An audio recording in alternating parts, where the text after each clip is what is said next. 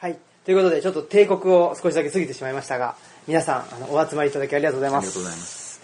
えっ、と、本日は、まあ、土着人類学研究会記念すべき、ちょっと第何回かは、あの、忘れてしまいましたけれど、えっと、ルチャリブロが3年目にうん。突入します。ういやー、あのーまあ、何のためにやってんだとかよよく言われるんですけれど、あんまり深いこと考えてなくてですね、うんまあ、人が来てくれるっていうと、掃除をしなくちゃいけないって言うんで、うん綺麗に保つためにやってるっていうぐらいの感じです。ルチャリブロは。え自分ちを。ーうんっていう感じで皆さん、あのそう。お客さん呼ぶのってさ、はい本当にそうだね。ん最大の目的は家を掃除ーする。そうです。なかなかね、僕も掃除しない人間なので、はい、皆さんのおかげで家が綺麗に保たれております。うんありがとうございまいす。や、はい。なんか綺麗になったね。あ、そうですか。あさっきも言ったけどね。ね。表から見た時にあの1年前に見た時に比べると家がピーンと元気になってる、ね、あのこうねえーひさしのあたりのところの、はい。ひさしの辺の角度がねもうちょっとぼやっとしてたんだけどね。そうですか。ピーンとなってるんだよあで家っていうのはあのそこにね出入りする人たちの生命エネルギーで生きるものなので、こういうところってこれ人住まなくなったらさこのうちなんか多分ね君らがいなくなっちゃったらね半年ぐらいで廃屋になっちゃうう、うん。もう本当にや屋根が崩れ壁が落ち大黒柱も歪んでうん。ネタも崩れてって感じ、人が住んでない方が痛みがねあの遅そうな気がするそうですよね。これ逆なんだよあ。の人住まなくなるとね僕もあの前ね自分の親がいたところっはい。て新興住宅地でさ、昭和40年代ぐらいに廃車だったんだけども、うん高齢化してしまってはい。次々と人がいなくなってしまうと人が住んでないうちってさすごいんだよねあ。うん。もう本当に半年ぐらいで、うん。ボロボロ。ボロボロな、うんあのただ庭に雑草が生えたりとかいうレベルじゃなくて、家がこうかしげくるはすごいなと何なんですかね。人が住むだけで、家がね、まあ一応生きているっていうことで、ありがたい。まあそれで、なんか場の力っていうのをちょあの言ってもらえる機会が多くて、うんそういうのもなんか全然、なんだろうな、えっと、会う予定じゃなかった。うん。でも、知り合いで、うん。なんかここを紹介したいみたいな人たち同士がだそそそそのこの人たちとこの人たちは知り合いなんですけど、うん。この人たちは一緒に来る予定ではなかった。あここでばったりと、ばったりここで会うとか。うん、いうこととか多い、あさっきの話のね、はい。あの松本はじめさんのはい「軌道」っていう本、はい、JR 西日本ののルポルタージュ、あで福知山線の事故のですね。そでそれまあなんかすごくいいいい本なので今度今年度のねはい。さまざまなドキュメンタリーの賞を多分講談社とか新潮社とか大谷賞とか、うん。えー司馬遼太郎賞とかいろんなところで取るんじゃないかという、はあ。下馬評があ,、はい。ある大変あの良いあの傑作なんだけどもさっき聞いたら、えーまあ、そ昨日その本の出版報告会っていうのがあって、えーでで僕の担当編集の渡辺君が、はい。私が私がこれ出したんですよ。僕は松本さんから送ってもらってたんだけども、はいはい。ああ結びついてなかったんです全然ずああ渡辺さんの仕事だったのと言ったら実はここで会ったんです松本さんと外風館で。あそうですか。あの自分が用事があって来た時に階段を降りてきた人がいはあてですれ違いざまになんか「あどうも」とか言ってで僕が紹介して「あはい。これ松本さんっていうルポライターの人これ東洋経済の渡辺さん」って言ってで名刺交換してで別れたのが縁になってこの本を出すことになったんですってさっき聞いてさっきよ。は2時間半ほどあ前。あそうですか、うん。あら場の力ですね。これは。不思議だね、はい。あの縁西の糸というのがね、うん。結ばれるんですよ、すごい。ということで、うん。あの、えっ、と、内田先生には、えっ、と、昨年もおいでいただいておりまして、うん2年目ということですね。で前回は、ルチャリブロ丸1年、1周年ということで来ていただいたということですね。なので、まあ、定点観測という意味で、ねひ、はい、していただいて、まあ、あのーこちらから、あの、歩いてきたら、ちょっと、何ですか？あの輪郭がはっきりしたっていう。家の輪郭がはっきりしてて面白いですね。あの屋根があの艶が出てたあ、そうですか。はペンキ塗らないとねとか言われてるんですけど。あそう その屋根なんですけど。いやあの明らかに艶出てましたい。や中に入っててももっとねあのああいうところなんかくすんでたあ、そうですか。こういう隅のところがそれがねピーンと明るくなってるああ。掃除した甲斐がありました。掃除掃除の会もあるんだけど掃除の甲斐もあるあのそそれ以上に人が出入りしてると、うんうんうん人きりよりもやっぱりねあの複数の人が出入りしててこんないろんなことやってると、うんあの家って喜ぶんだよね、うん。でもそれは本当にそうかもしれないですね。もういろんな人が来てくれると。でもいろんな人来てくれるんですけど皆さんやっぱりあのーいい意味で面倒くさい人たちがすごいたくさん来てくれて嬉しいんですよね、うん。うん。やっぱりなんか社会で生きづらいんだろうなみたいな人たちがね。そういう人が。来来てくれてありがたいなと思っております、外部感も割とそうだけどね。あそうですね。やっぱし あの来た時は普通みたいに見えるんだけどね、はいで何年か経って実はあの時自殺しようかどうかって思ってみたいな感じでコミンカミングアウトする、うんうんうん。あの実はもう仕事を辞めたばっかして行くとこなくってってうん。もう藁にもすがる思いで来たんですとかね、うんうんうん。いうことを後から聞くっていうところ。がうんうんうん。だからあ元気いっぱいで、ね、もうなんか体力有り余ってるしうんなんかやろうかなとかいうようなそういうね言う人はあんまりもそうかもしれないですけどうちにも来ないですね。わざわざねこんなところ大体弱ってる人が来る。弱ってる人そうそうそう弱ってるとなんかねあのえ弱体力的に弱ってると何かセンサーのようなものが逆に過敏になって何か探すんですかね。自分に必要なものってなんだろう。ってうん、そうでしょうね。で来てくれるということでしょうし、まあ、僕らもやっぱりあの最近なんか青木君は健康そうだよねっていうか健康だからねと言われるんですけど、僕病弱なのに病弱じゃないですか、病弱でおなじみの人間だったのに で内田先生のとこ行ってもうあの黄色い顔しながら こんなになってたんですけど、まあ、ここを引っ越してきて、うん元気になったね。元気になってすごいすごいな大したもんだね。だからこういう場の力もある場の力うん。はい。だから君こうやってこうなんつうのねああのある種のこういうパブリックドメインはい作ったわけじゃない、パブリックドメインって大事だね、僕も道場ね道場にいる前は今一人で暮らしてたわけだけどさ。でも道場を作って2階に住んでるとすごいねやっぱりね。そこにだって出入りする人の数が半端じゃないからさ、はい。ほぼ毎日何十人っていう人が出入りすうる、ん。すごいね。建物がもうぐいぐい力を持ってきて。はあそうですか。そその2階に住んでるのでなんか温泉に使っているような感じ。はあ。あの今パブリックドメインという話がありましたけど、このあこれえっ、と最近出ました、最近というか作りました。あの なんていうんですか1ページ1ページあの手織りですので ぜひよろしくお願いします。えっ、とそれで内田先生とのまあ対談という形で撮らせてもらってるんですけど革命と才能とというところがあったりですね。えっと上辻さんというここのあのお家の大家さんのお話1950年代とか60年代の、えー東吉野村のお話というのも載ってます。で上辻さんってやっぱりすごく面白いなと思うのが、まあ、あの50年代60年代は人口が、えっとまあ、1万人近くいたと。ここ。なんですよ。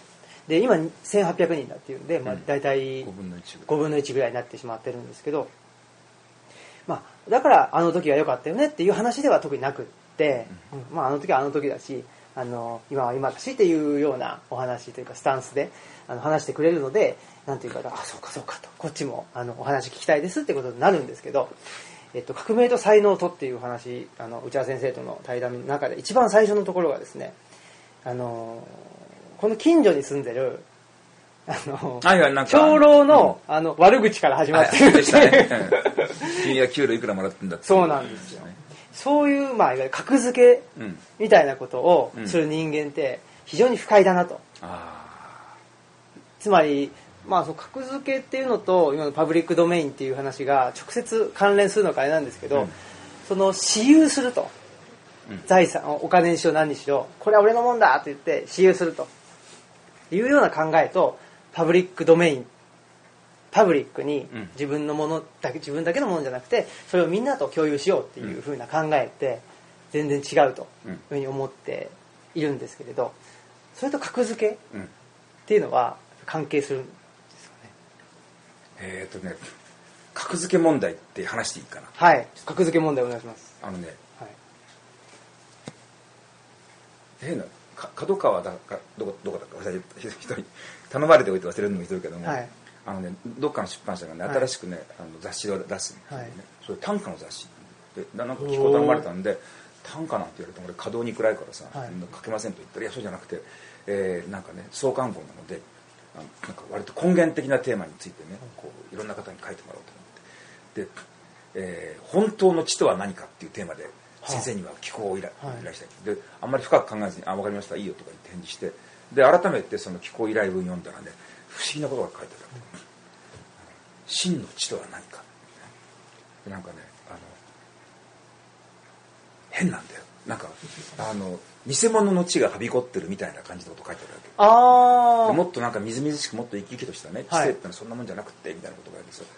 でほ真の知性とは何かについてぜひ先生のお話を伺いたいみたいなことが書いてあるんでさ読みながらおかしいなと思ってさ、はい。でその時に反知性主義ってこういう考え方に対するアンチじゃないかなと思ったのね。ほう。こういう考えっていうの？は知性っていうのに本物と偽物があるとか上等な知性と下等な知性があるとかいうようなほ知性を格付けするというような考え方に対して誰が何の権利があってどういう基準で他人の知性を格付けなんかしやがるんだっていうことに対する不安と怒りっていうのかな。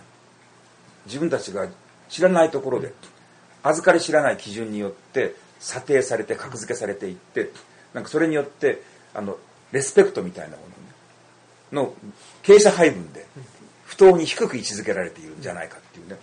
あの反知性主義者っていっぱいもう運家のことを言えるんだけどもさ、はい。この人たちってあの別に大学の先生であったりとかねなんか政府委員であったう、うん、りとかさ、いろんな人がいます。宮城となんかベストセラー書いたりとかね、はいはい。すごい日が当たってるわけで、うん。ああのでそれなりに本人たちは学歴だってすごいしとかね、うん。こんだけたくさん本も書いてるし、うんうんね、学位も持ってるしみたいな感じで威張ってるんだけどもにもかかわらずすごい不安そうな顔してるわけ。ほう。つまり不当に評価されてるんじゃないか。ではあ。自分たちのことを不当に低く評価してるのっていうのはそういうなんか知性主義の人他人の知性のか格付け機関みたいなものが世の中にあってそこが勝手にね俺らみたいな人間のことを差別してるんじゃないかっていうんで、うん。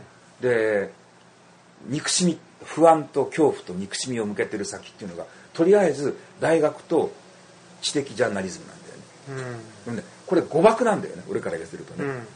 大学も朝日新聞とかね岩波書店とかこんなの別に知的な格付けと何もないわけですよ、うん。そんな力もないしね実際にはまあかなり俗っぽい空間でしかないわけなんだけどもさ。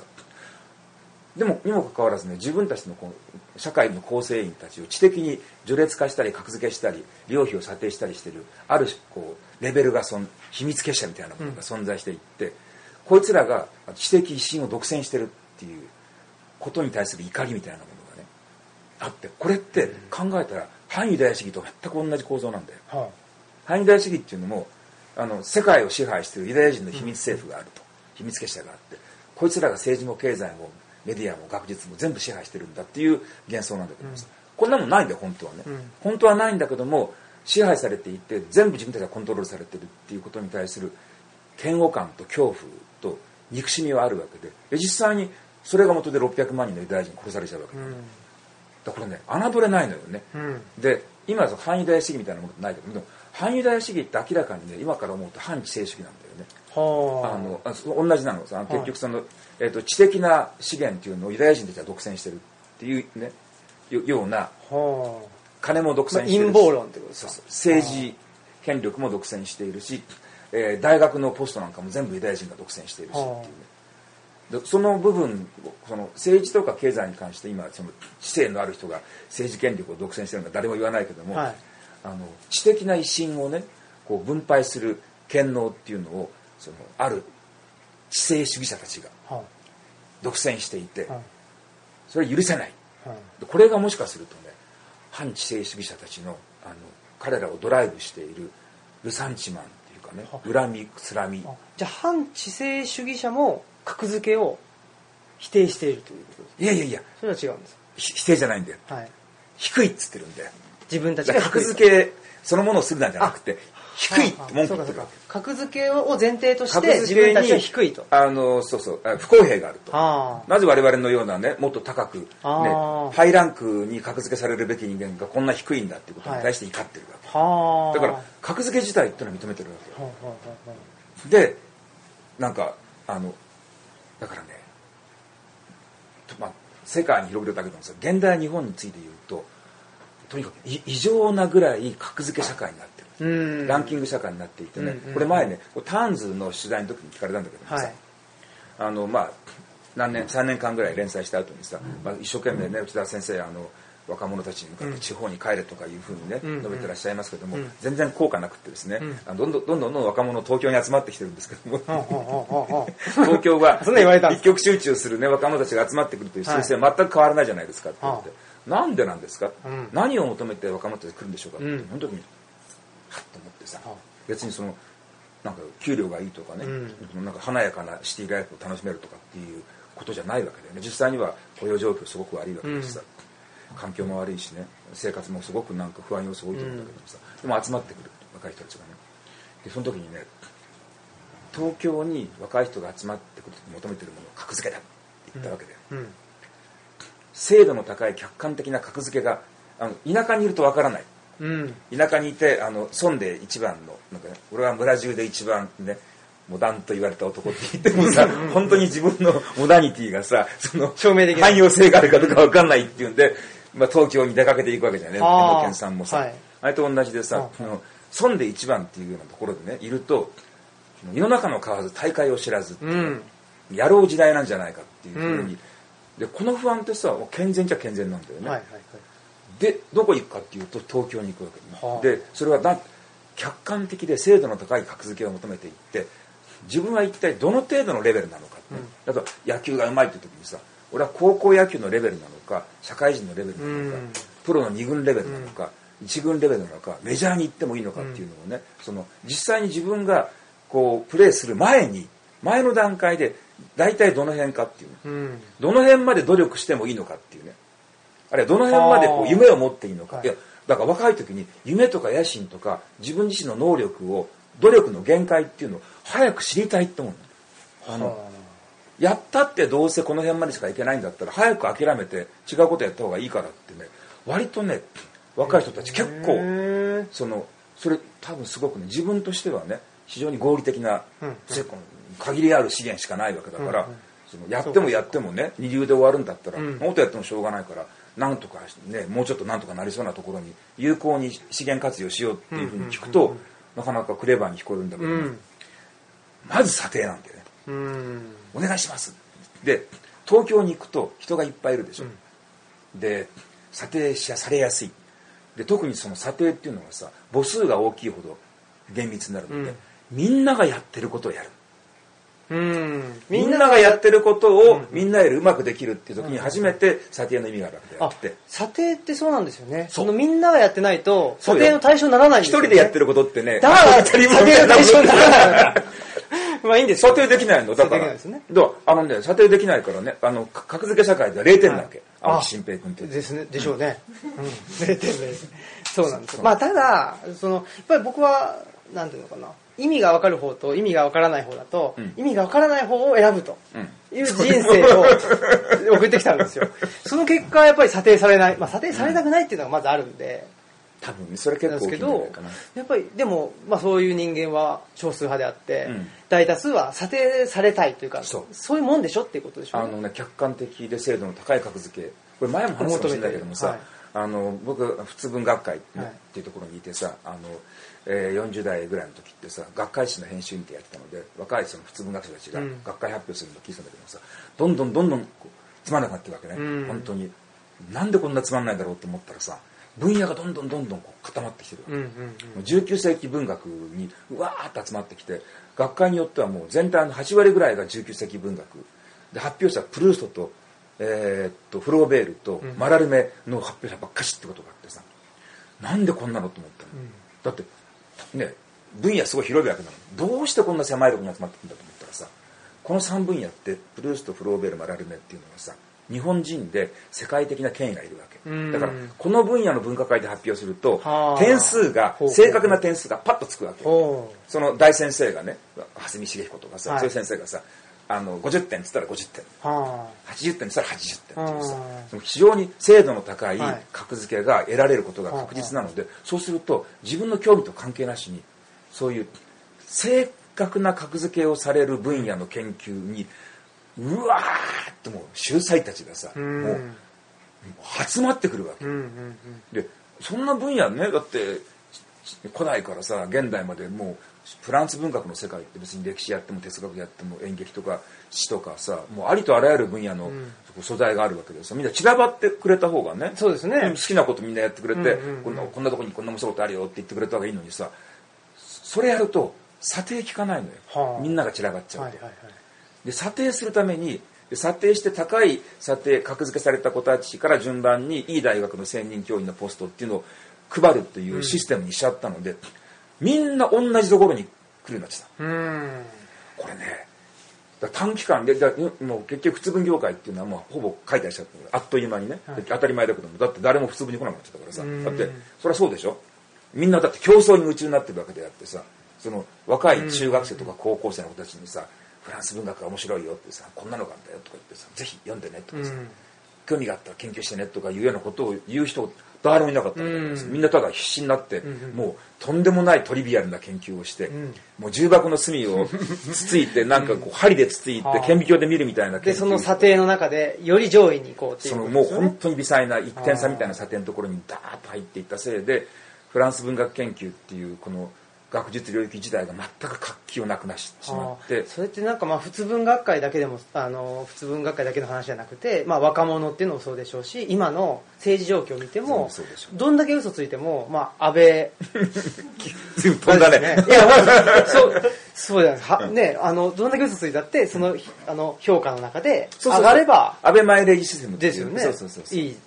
っていうことですね。安倍総理って人がねあれで5年間にわたって長期決政権を維持できたのっていうのはね、ものすごい精密なマイレージシステムを、あの官邸が構築したから、つまりあの全部チェックしてるわけ、一応とにかくその政治家たちとかねあと財界人とか、ある程度メディア知識人なんかもチェックしていて政権に対してこうおもねる発言した人間にはパッと一つ星とかつくわけ、で批判したやつはあマイナス5点とかつけていって。であの批判政権に対して批判的な人間は全部排除していって本当に排除してる、でおべっか使う人間っていうのは重用するっていう、うん。これものすごいね早いの。レスポンスが。は安倍前レイシステムっていう、あうん。安倍前レイシステム。大大成功した理由っていうのは、あのだってその政権におべっか使ってからそのなんかリターンが来るまで1年とかかかっていったら買いがないじゃない、そうですね。もう打てば響くように来るわけ。はあ。なんかその官官王会とかね、ん。なんかそういうあの呼ばれるとかさ、はいはいはいなんかねそういうとこそういうところから始まってなんか政府委員に抜擢するとかね、どっかのなんか縁故のある大学の客員教授に入れるとか、もういろんな手立てでさ、知識人なんかでもねおべっか使った瞬間にすぐにあ勲章もらったりとかね、だこれねであの批判したやつはもうどんどんどんどん次から次へとし仕事を失っていくっていうふうにしてさ、うん。このね新章出没っていうのをね、でもものすごい精度高いやつせ 精度が高い査定が行われてるってことですよね。でこのね精度のさ高い査定が行われてるってこと自体が善だっていうふうにね。っていうことでしょうね。どういう基準かっていうかともかくとしてね、うん。何はともあれいいじゃないかと、うん。だってあの困るのはあのおべっか使っても評価されないとかね。政権批判いくらしていても別に政権から罰されないっていう、うん。そういうランダムなのが困ると、うん。そこら辺のことに関してはきっちりしていただきたいっていうことが、だから今自民党なんかでもさ誰も安倍批判しないでしょ、うん。なんか、なんでかっていうと、うん。まあ石破さんはね、うん。だけどね。とかあ村上なんとか。村上なんとかさんいますけど。だけど後の連中が一言も言わないでっていうのはさ、全然もうちょっとしたあの新聞社の質問に対して、うん。ちょちょっとしたでも批判した瞬間にあの安倍前でシステムだけで、うん。ランクがタタタタ下がっちゃう、うんうんうん。でおべっか使うとタタタタって上がっていくっていうさ、それは多分ね官邸のね相当の人員の人たちがあの毎日毎日ね、チェックしてチェックして。チェックしてはすぐにそれをあの、えー新章出没システムですね、それリターンしてるのでその入力と出力の間のインターバルが極めて少ないっていうことが、あの自民党与党政与党の人たちのストレスがないっていう、こんなストレスのない政権を見たことがない、うん。多分ね。というのを見ててものすごいストレスなんですよ。僕らは我々でもあれ見てるとそのね格付け社会あの内部ではものすごいストレスがないあのシステムが構システムがシンプル、ものすごい分かりやすい。そのの予見性が高いっていう。あ。あの人間って予見性の高いシステムにいるのってそれすごいのまあそうでしょうね。コストが、コストが少ない、これやったら必ず止められる。その佐川とかいう人がなんか嘘ついたりとかして一生懸命やったけどもさ、あれだってその嘘ついたら国税庁長官なれるうんね、その通りに、まあ、あの、やめさせられちゃったけど、うん。ということですよね。だからやっぱり若者の社会もそうだし、その学会もそうだし、うん。今の政治状況もそうだし、すべて査定っていうのがベースにあるという。あの査定を好む。好むと。うん。精密な査定精密で迅速な査定っていうことをみんなが求めている。うんうんうんでその査定に馴染まないものって活動をしてると嫌な顔をされる、うん。青木君とか俺とかも、ね、嫌な顔しますからね。すごく嫌な顔される。ああ、そそうですね。査定にあのねむしろ。若い40歳ぐらいの学者の人に聞いたんだけどさ、僕らの世代の学者の中で藤田さんめっちゃ評判悪い。うん。それはまああのあまあいろんなところで評判悪いと思うんだけどさ特にその40代のねあそうですか。のあ40代の。人文系の学者の中で藤田さんすごい評判悪い。あ、北田なんとかさんとかね。そうそうそう、んん。よくご存知で、存じ上げてま。さにその方から その辺からすごい評判悪いって。言って、うん。なんで？って聞いたらあの自分の専門じゃないことについて発言してる。はよく知らない一致反対のことについてね。俺は俺はこう思うみたいなことを言う。あよくないって。その自分の限定的な専門領域でこれは絶対確かっていうことにエビデンスに基づいてきちんとした学術的な厳密性に基づいて発言すべきであってよく知らないことなんかについてね、うん。人の領域に首突っ込んできて横から発言されるのがものすごい腹立つ。でなんでかっていうとそのよその領域の人なので査定不能だからなんう。だよね査定不能なだけじゃなくて、その査定基準をなんかあの狂わされてると思思あのこか。こういう基準を満たした人だけ発言してよろしいってのに全然基準満たしてない人間がさこれはこうなんじゃないのとか言っうんてじゃあ失礼ピューとか言ったりするので。でまたそれが結構影響されてる人みたいなのがいたりするのですげえ腹が立つ。あ、あの、北田なんとかさんとか、池内なんとかさんとか、ああいう人たちすごい批判してますよ。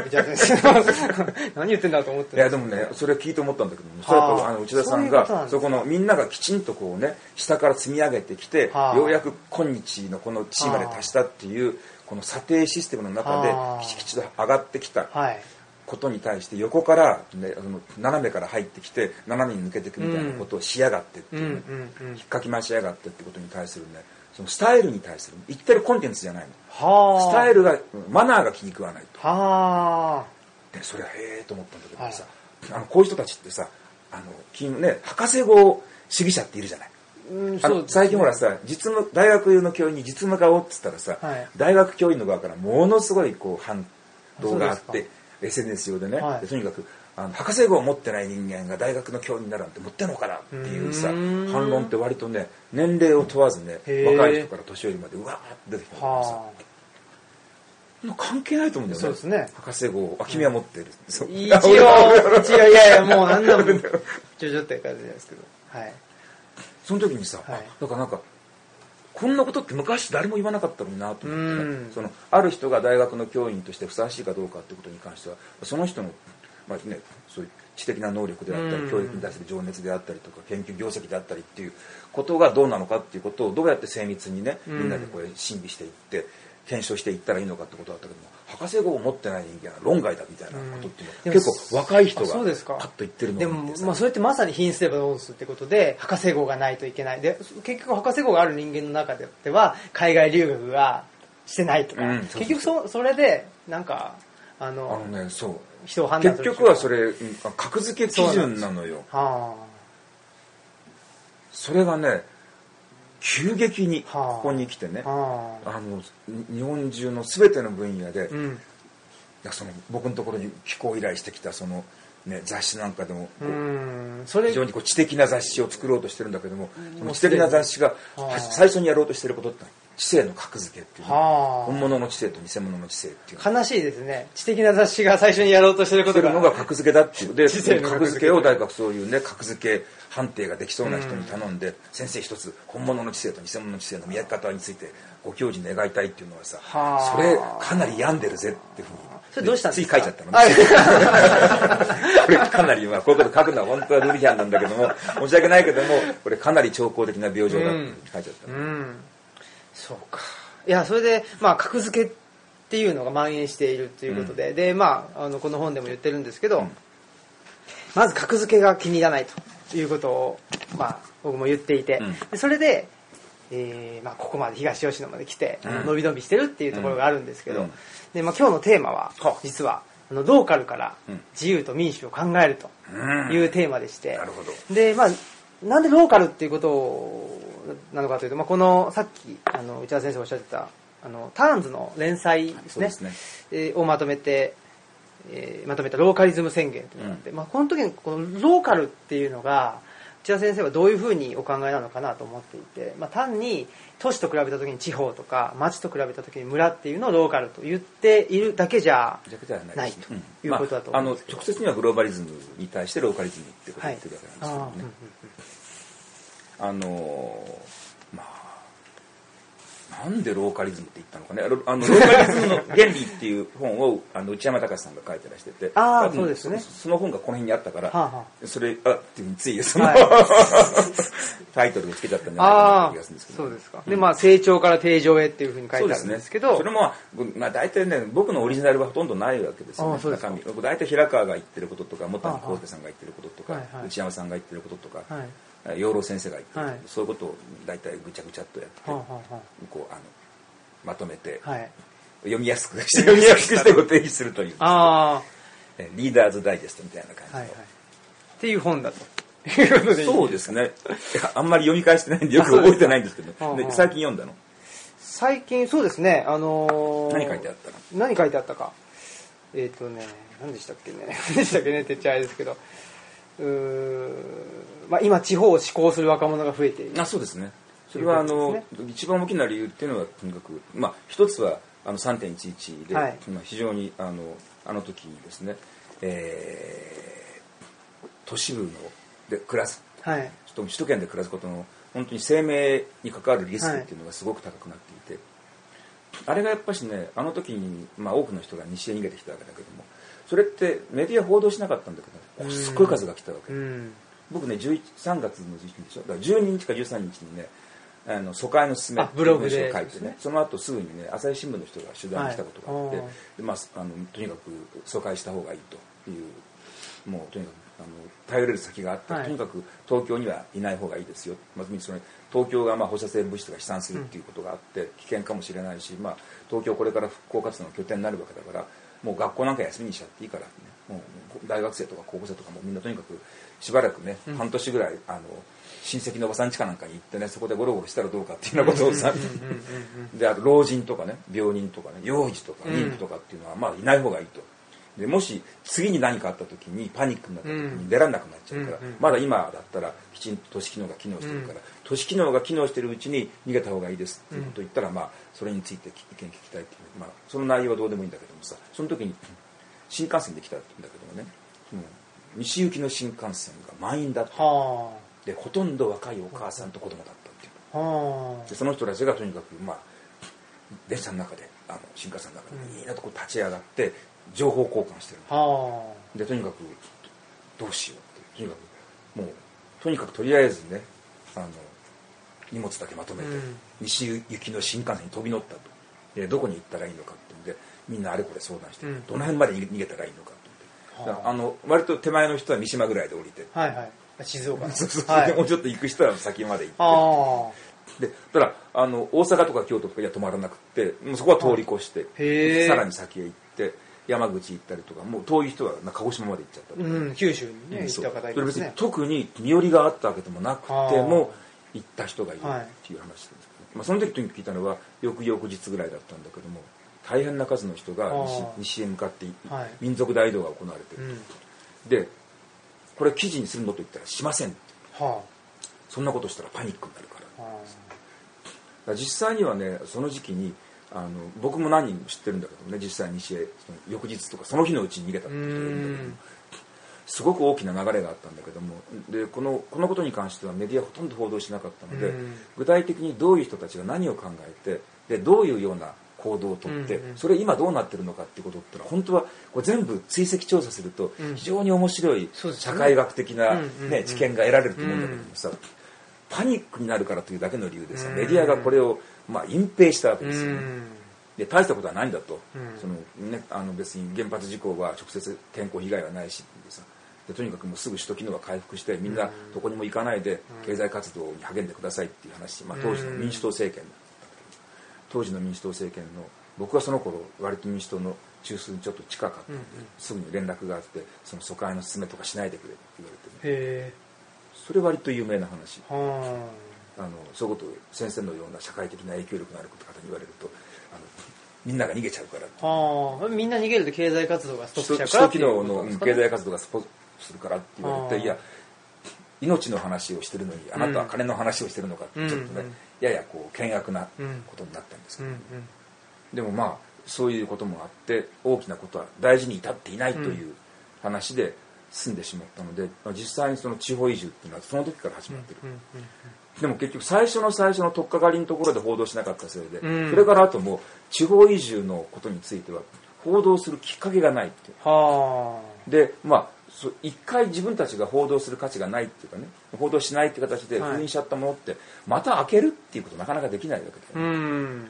らメディアはずっとこの件に関してはずっと沈黙していたと、うん。だけどその中でだからでこれもしねメディアが早い段階で沈黙しないで、はい。こういう動きがありますよってことをアナウンスしたらもっと確かにねハイペースで地方移住が進んだ可能性があると思うね。はあ。だって聞くと思うじゃない？見てさあそうか地方に移住すればいいんだ、じゃあ俺も行こうっていう人って出てくるわけだから、うん。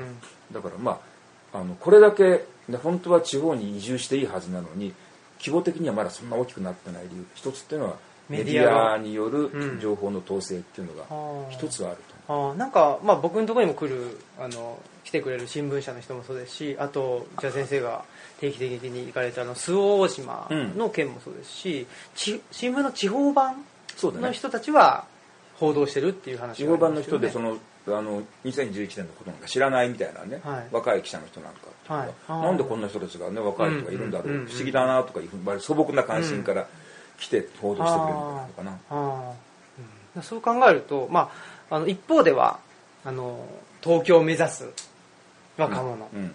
格付けされたい若者がいて、一方では、まあ、地方に、あのー散らばる若者もいて。そうだなんか一つはだからそのさっき言ったみたいな、はい。その首都首都圏のなんかそのなんつうのかな実際のその放射性物質の危険なんかっていうよりもそのこの、ね、民主党のその官邸の人が言ったみたいに、うん。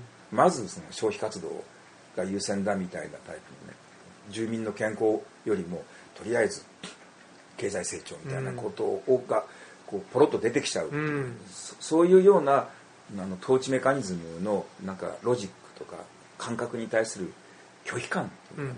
それ違うんじゃないですかっていうのがね割と大きかったんじゃないかな。うん。うん。僕の、えっと感覚としては、うん。やっぱりその格付けっていうのが嫌だっていうこと。格付けが嫌いだね。う ん再三言ってますけど、うん。格付けが嫌だと。もう自由にさせろっていうことと、おやっぱりお金と経済って言った時おお金と、えー生命とか生命力って言った時に、やっぱりそれはお金じゃなくて命。命が大事だよっていうなんかこの2つが僕はあの東吉野に越して、うん。えー来る上でもキーワードだったし、うん。えー来てからもやっぱりそれを軸に活動ししていると、うん。まあ、それに共感した人たちが来てくれてるっていう感じだと思うね。だと思いますね。そうだと。うん。あのだから単単に地方に行くってだけじゃなくてもちろんだからそれあの地方っていうか例えば僕の場合神戸にいるわけで、うん。別にこれ神戸っていう地方と言ったら神戸市の人怒ると思うんだけどさ。そうですね。だだからどっちだから僕の場合でもその地域うん。地域に根根を下ろしていってそこに地域に場所を作ってであの公共的なみんなが出入りできてそこでいろんな活動ができて、うん。いろんな種類のあの情報の交換とかサービスの交換とか財貨の交換とか知識の交換とかできるようなあの僕はそれを講義における経済活動って言うんだけどさ交換。はい。そういう種類の交換ができるような交換っていっぱい含まれてる言葉の交換もあるしだから例えばそこで、ね、みんなが出会ってうん。次々と結婚して子供ができたりするっていうのはこれも一種の交換だし、うん。で情報の交換、うんうん。商品の交換サービスの交換技能の交換、うん。そういうのの交換もあってそういうタイプの僕は顔が見えるところでで大事なことは貨幣を介在しないってことうで、貨幣を介在しない経済活動ってできるのって僕それをたローカルっていうことの一つのじゃあ定条件としてはね、うん。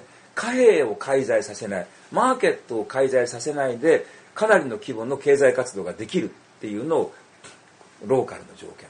はだからグローバルに対してローカルといった時にね、あのグローバルって結局全部匿名性の中で記号的なものの中で、まあ、高速度で大体こうネットかなんかを使ってそのさまざまなものが高速度で膨大な金額のものがやり取りされていくっていうのがグローバル経済だけども。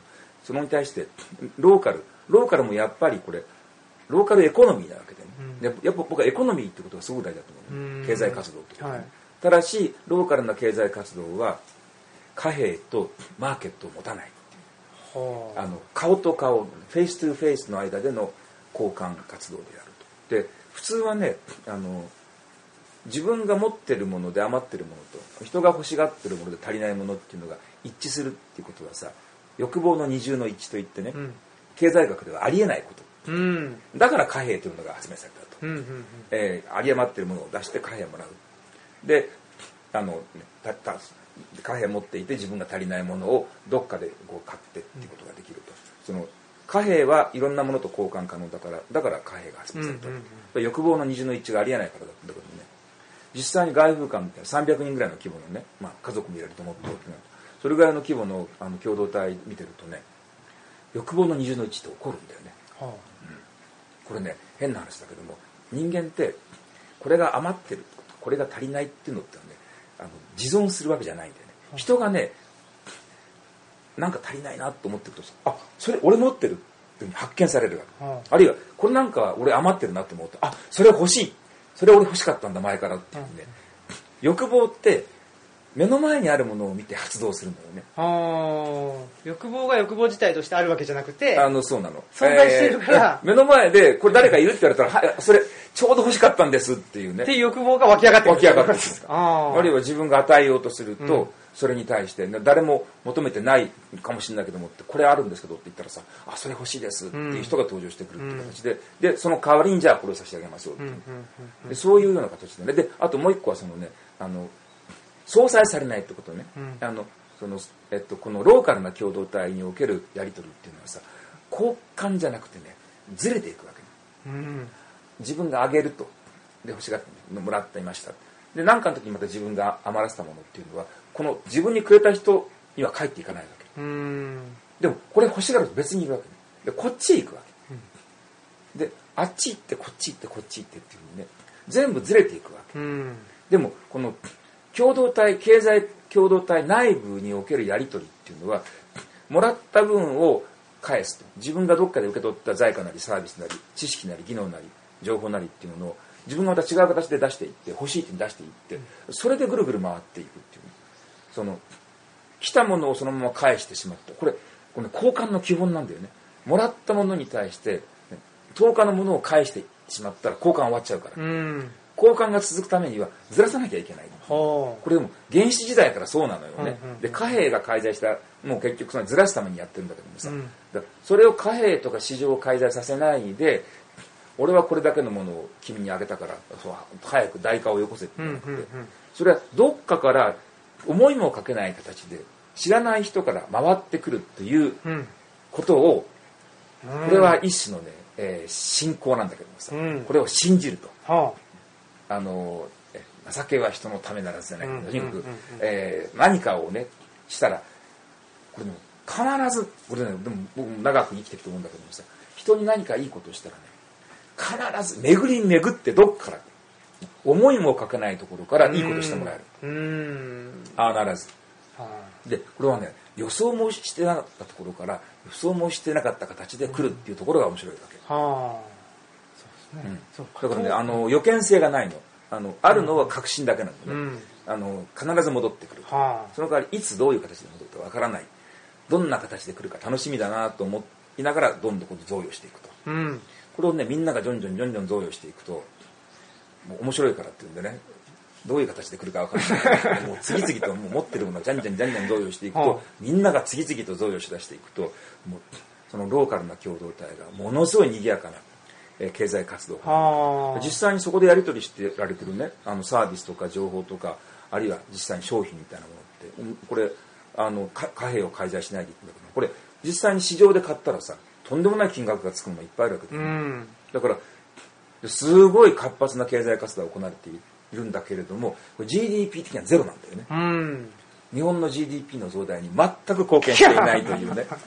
貨幣も市場も介在しないんだからさ。でもねこの貨幣も市場も介在しないところの非市場的、非貨幣的な公益活動っていうのかな。それが僕はね割とローカルな共同体はが成り立っていく上での一つの大事な条件じゃないかなとう。はあ。やっぱりそのグローバリズムが、まあ、都市の基本原理もそうだと思うんですけども、あの余計なものを削っていって、えっと等価交換できるようにする。そのこれがいくらこれがいくらっていうふうに、まあそれもあの査定だと思うんですけどできるようにすると。でそのこれいくらですってなったらそれを買うために、えーえー働くというふうに、まあ全て生活のベースがお金になってる。そうですね。なので、わあのまあ、僕もそうですけど、経済って言ったら、お金を稼いでうん、何かをお金で買うもんだというふうに思っていたわけですけれど、で、まあ、それの極致っていうと、金融経済になってしまうと思うんですけど、金で金を買う。というのがグローバリズムだし、えーまあ、都市的な、あのー原理だと思うんですけれど、うん。その逆のローカルってなると、ローカルの経済っていうのは、お金じゃなくて、うん。物と物。で物物っても物質じゃなくって、それがもしかしたら才能かもしれないし、うん。その人が持ってる才能かもしれないし、うん。何かあのやりたいこととかかもしれないし、っていうことですよね。もっと多様だと思うのね。そあのあつい物って言っちゃうけどもさ、はい。例えばその人の佇まいとかね、ほその人の発するこうオーラとかだってさ、はあはあのーすごい大事だと思うね、うん。だから共同体が維持していくためってさそのなんつうのかな能力のある人が集まっててこういう能力をみんなが出し合って共同体で頑張って何かやっていきましょうってんじゃなくてでもなんつうのかなあの場を和ませる人とかね、う、うんうん、あのえーすごい記憶力のいい人とかさ、うん。あれなんだっけ？あそれは今から3年前にこの子ありましたみたいな、はい。あるじゃないなんか、はい。あととにとにかく一番大事なのってさ共同体があの回っていくためにはさあの共同体についてさあの過剰な期待をする人間ってほう。これも大事なんだよね、過剰な期待、うん、僕らもさこのうさぎるって場があるじゃんとか言ってさ、はい。これってすごいよねみたいなことをさ なんか一人で盛り上がっちゃうみたいな人ってさあああこれす結構大事なんだよね。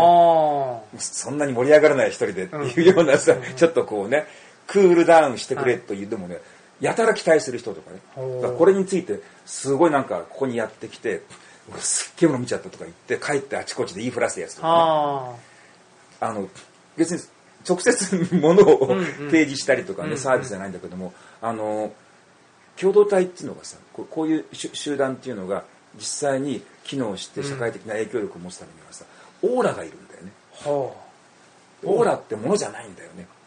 うですね。つうのかな、うん。あのそこにこう自分の、うん幻想とか欲欲望とかさ夢とかを託せっていうことなんだよね。はでこのね実際に共同体が動く時の潤滑油になるのっていうのはね、はい。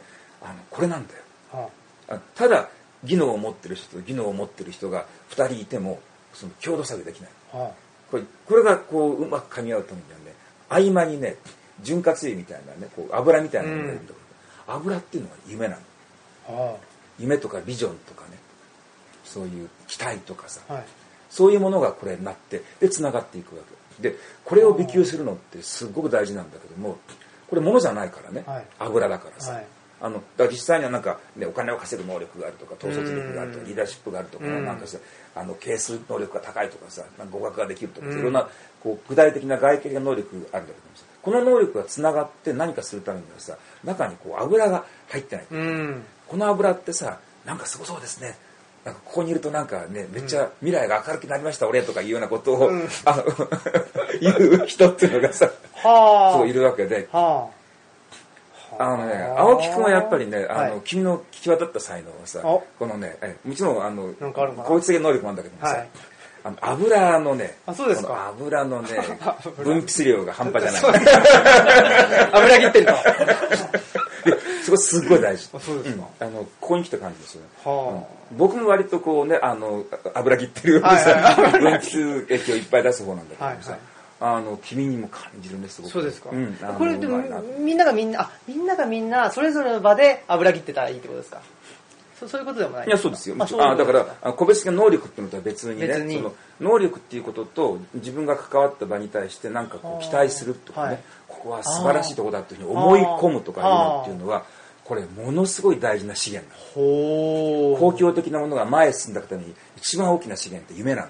ははいくら能力のある人がいても金があっても夢がなかったら1ミリも動かない。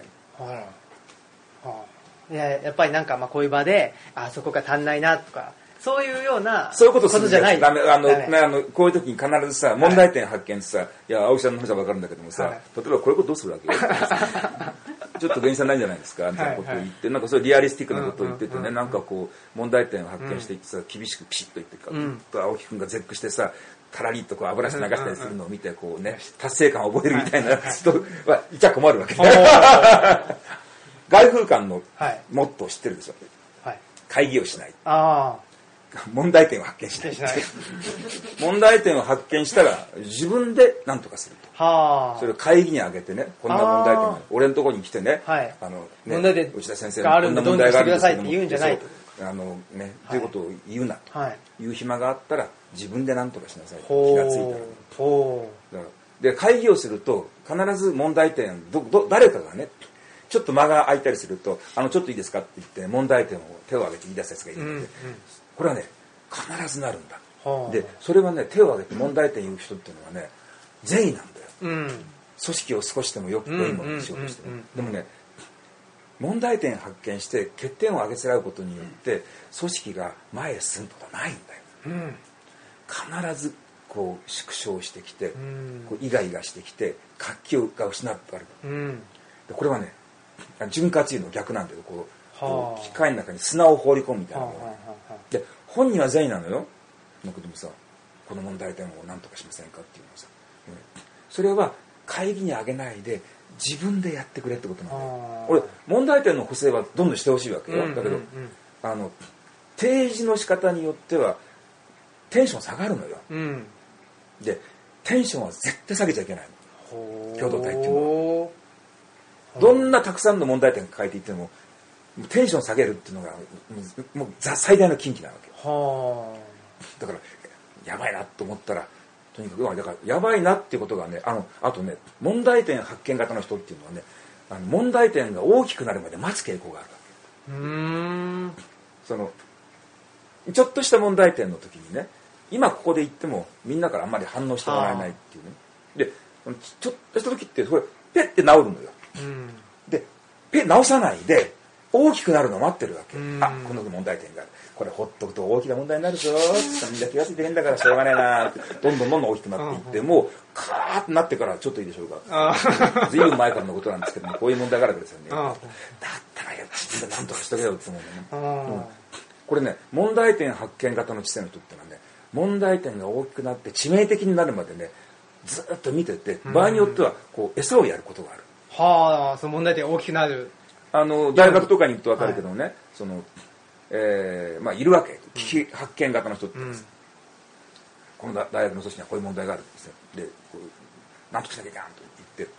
そういう人ってね見てるとあんまりみんながそう聞かないとねなんか狼少年。うん。自分でやり出す。の問題点が大きくなるように。ああ自分が指摘した問題がさらに大きなトラブルを生自分のむような言う言うことが間違ってないことを証明証明するためにこれ放置しとくとこの組織やられくなりますよって言ってでみんながあんまり関心持たないと直接はやらないんですけどね。無意識だから。はい無意識的にこの問題がどんどんどんどん大きくなるようにあっちこっちでさまくわけ。ほで気が付くとカーッとなっててほら言ったことじゃない。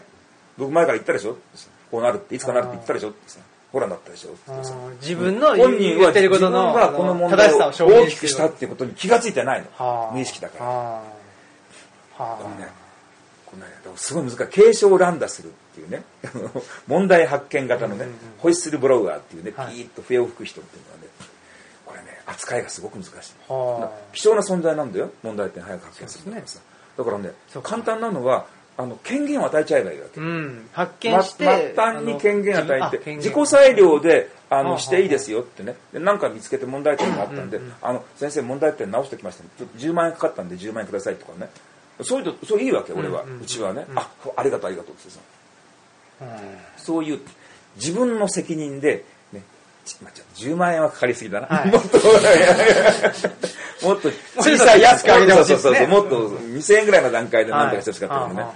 そういうとか、あの、自己裁量で問題点解消して構わないっていうふうにしておくと、で、そういう問題発見うん。で会議をしないで、あの、だから会議をしないっていうのはさ、みんなが自己裁量でどんどん動いて構わない。うんうんうんみんなスタンドアローンで好きにやってください、でこのこの組織のためにいいと思うことがあったらどんどん自分でやった結構です、うん権限をなん。か問題が、ね、最終的に発生責任は僕が取りますから、うんみんな好きにやっていいですよ、問題点を発見する発見するんだ。発見したら即自分で補正して,、自分で処理してくれと会議にあげるなっていうね。はあやっぱ会議しちゃうとその問題を棚上げしてしまうっていうことなんですかね。会議にあげるとねみんなが競ってやっぱり問題点を発見し始めるんだよね。そうかそうするとじゃあさっき言ってたそのテンションをテンションが下がる。下がってしまううん。自分では結構すごくなんかいいところいい場所、ねうんうん。いい空間を作ったなと思ったけど聞いてるうちにさなんかでも 俺が作ったものってすっげえくだらなかったんだとかね、なんかいろいろ問題点があってっていうさ、ますどんどんどんどん自信なくてだってルチャリブロにですね、うん。ここに来る人たち全員にさ無記名アンケートでね、こどうしてもここは問題だと思う。んだって言ったら開けてくださいって言われたらみんな一生懸命いい人たちだからさ必勝になっけそうですよね。より良くしようと思ってね。よりよくしようともう一心でいろんなこと書いてさ、それでこんなで読んだらさもう夜も眠れないぐらいさ、ね。気持ちがめいってくる。でしょうねもう閉館ですね。難しいのよ。難しいですね。問題発見っていうのはは、ね、はだからまあちょっと今日のあの お話をそろそろあのまとめなくちゃいけないんすですけみませんね。どいえいえ。あこれ1時間で1回切るの？そうなんですよ、はいですね。でも皆さんからあの質疑応答っていうのもしていただきたいと思ってますので、はいはぜひ考えておいてください。それでえっ、とまあ査定とかですね、えー会議とか問題発見、うん。まあ問題発見はいいんですけど、うん。あの会議的な問題発見ですかね。会議的っていうとちょっとあの問題提起っていう問題提起うん。っていうのが良くないということですけれど、ね。うん。まあ、それじゃなくてローカルっていうことを考えると、まあ、あーまあ問題があったら自分からさっと動く、そう。うん。っていうことであったりその共同体、まあ、コミュニティのテンションを下げない。下げないっていうのは、なんかテンションばっかり高くてもちょっとどうなんかなという気がしてしまうんですけどそのテンションっていうのはどういうどういう意味ですか？テンションって文字通り張力だよね。張力。うんこうピンと張ってる感じ。はあ。こうくたってならないピタッとならない、あー。なんかあのイエーイとかいうことではないですね。まあ君はそういうのもお好きだけど。いやいやいやいやついやっぱりテンションってそういうになってしまうけど。テンションってテンションってねなんつったらいいんだろうな、はあのテンセグリティっていう知ってる？物理的な。あのなんつうのかな。もう、はい。構成している全部の要素が均質の張力で張ってるものっていうのが一番強いわけね。はこれ相手でやると分かるけどその力って一番強いはい。力発動する時って例えばこうねこの形ってその、はい。広がる力とこうずーっとね凝集する力、浮く力と沈む力っていうさ、こう対立するいくつかの力が拮抗してる状態っていうのが一番強いわけ、あ、うん、でこれを僕テンションっていうわけね。どっかに力みがあると必ずどっかに緩みがある、うんうんうん。必ずどっかにズレが入ってる、うん。でそこから崩れてくる、うんうん。であのテンションってだからうおーっていうことではなくてこう全部のパーツがうん。こう等しい張力でつながっている感じ、でそれはどっかが動いた瞬間に全部が動くっていう。うん。テンセグリティってそういうものなんですほ一箇所が動くと全部動く。はあ。でも張力変わらない。それって多分ねあの武道的な身体の使い方とは同じなんだけども、うん。組織もそうだと思う、あうんうんうんうん。どっか一箇所で何か起きた時にそこで起きたことが他に伝わらない。一箇所で起きた時に全部パッと伝わる、うん。全部がふーっと変わっていく。じ自在に変わっていく、うんうんそういうなんかねあの全身のまあよく、ね、稽古の時に全身の筋肉の緊張を全部こう均質にしてくださいってさよく言うんだけど、うん。絶対どっかに力みとか緩みとかズレとかが発生しないように遊びをなくしてまあ遊びなくしてってのは河野先生の表現だけど、そういうようなことです。それはやっぱりね組織原理としてもあると思うのね。はあ。均質に均質な。する。そう。どどこをとっても全部均質なはい。あのき均質なテンショはあはあはン同じような張りがあって。あ。はだからまあそのさっきそのもっとか夢とかね、はい。あのビジョンとか、あはい。これどこに聞いてもあのみんながあの同じような感じで、自分には自分の夢があってここのこの共同体にこういうのを託してるんです、だからあの夢そのものは必ずしも均質であることはないんだけど、はい。その持ってる張りっていうのかな。それがその人にとってこうい生きる貝になってる。生き生きガイドっていうのはみんな同じぐらいっていう。は共同体にこう固くするものってね、このねすごく大事なのよ。このい家と同じさっき言ったけど家って中に住んでる人たちの生命エネルギーを受け入れることによって立ってるってね、組織も同じでさ中にいる人たちの生命エネルギーで立つわけよ。あうんうん。それはやっぱねあのいいるのよ。みみんながこうこのうち立っててほしいなってふうに思ってないとそうじゃないとまあ、みんなから託されたものでそういう非常にそのスピリチュアルなね。はあ。本当に力で組織って動いてるわけで。具体的なね物理的ななんかこうね量とか数とかとは違うものなのよ。はあ。共同体を立ててそれを動かしていく力っていうのはだからあの国力ってねとね日本は今すごい国力整備してるわけだけども、うん。今これ理由は簡単で経済力もあるしね軍事力もあるしいろんな意味でね文化的な力もあるし社会のインフラも整備されてるんだけども夢がない。夢がないからシューッとしぼんでるわけ、うん。であっちこっちでガタが来てる。これだからパッとこう張らないわけよ。うん。ね、パーツはみんなしっかりしてる。随分しっかりしたもの。ね長く作り込んできたもの、うん。非常にしっかりとした制度なんだけどでも制度が機能しない。あちこちでガッキンガッキンぶつかったりとかねなんか狂ったりとかへこんだりとかしてるわけですよこれパーッと膨らんだら素晴らしいんだけどでもこれ膨らめるこれが国力なんだけどさそれって国の未来に対する夢なんだよね。はあ。夢がないとねい。いや本当にね夢は大事なのよ。うーん。どうしてもね夢っていうと夢がなくなっちゃうと。憲法改正とかですね。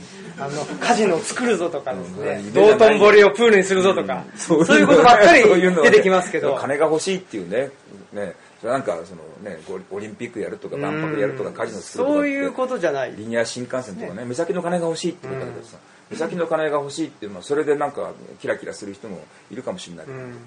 国全体がこう、ね、そそれを共有できるようなさ、うん。そういうもんじゃないとさ、うん。あの夢って要するに自分の個人的な努力と共同体全体のなんかこう繁栄みたいなものがリンクしてるっていう実感のことなんだよ。ね、うん。俺がここでこんだけ頑張ると、うん。その分だけ、ね、こう国がピッと良くなるっていうような、このうん。そのさっきのその安倍マイレージシステムが成功した理由っていうのはそこなんだよ。ああちょっと安倍におべっか使うとちゃんとポイントがさうんちゃんと加算されてるのに、うんあ加算されてるっていうあさあ自分もっと頑張ろうっていう。国政にあ国の形にコミットしてる関与ぞっていうそうそうそう関与できてるっていう感じです、あー。まあ、国政とまでは言わないんだけども、はい。自分の個人的な栄意がある種こう公的なところできちんと評価されていって数値化されて目に見えた形で、うん。このリターンが来るっていうことってすごい人間にとっては生きがいなわけで、うん。でもそまあそれがだからもう縁故政治みたいなところでは局所的に残ってるんだけども、うん。国全体としては国民全体としてはそういう夢がなくなってる、うん。はあはあ。うん。ということで。えー。何の話だった何の話だったってまああのローカルからあの自由と民主考えるってことだったんですけどやっぱり自由と民主って、まあ、組織の問題ということでね。そうですよね。そうです自由と民主のだからそうですよ。僕の組織論って自由と民主の話だったでしょ。そうですね。一人一人みんながうん。自分の自立して自己判断で決定していってそれがでも一番集団を強くする、うん。それは僕の経験的な確信なんですうんうんよね、うん。でそれはやっぱりその共同体、えー、と組織の、あのー大きさが小さい方がやりやすいっていうことですよね。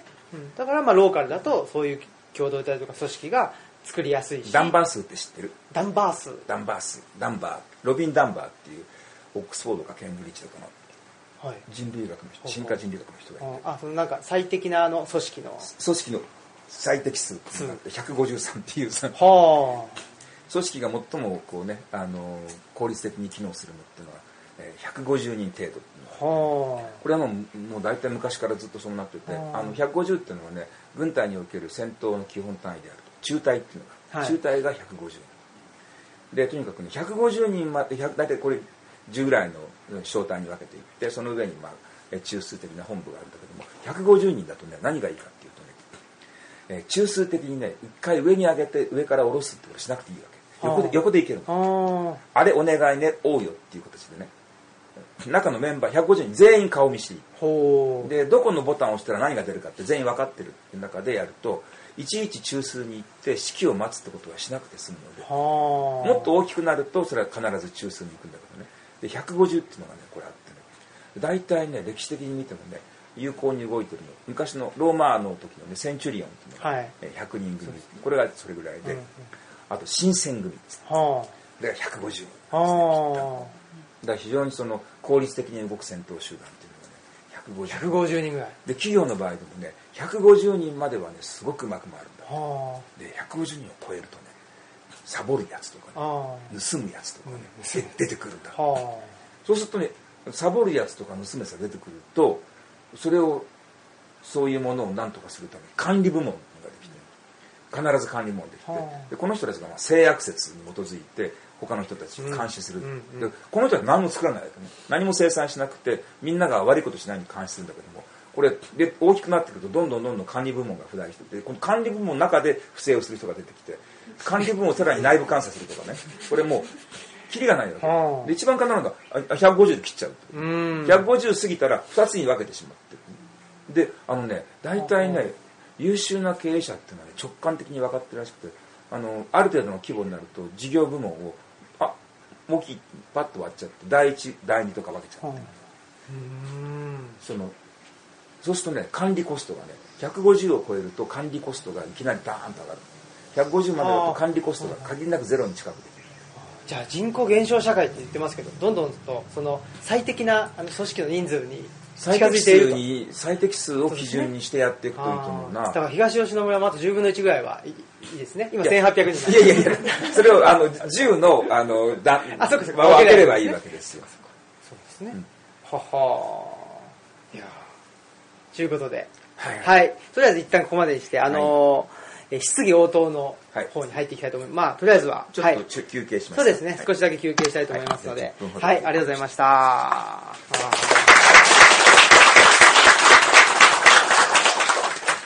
えー三江さん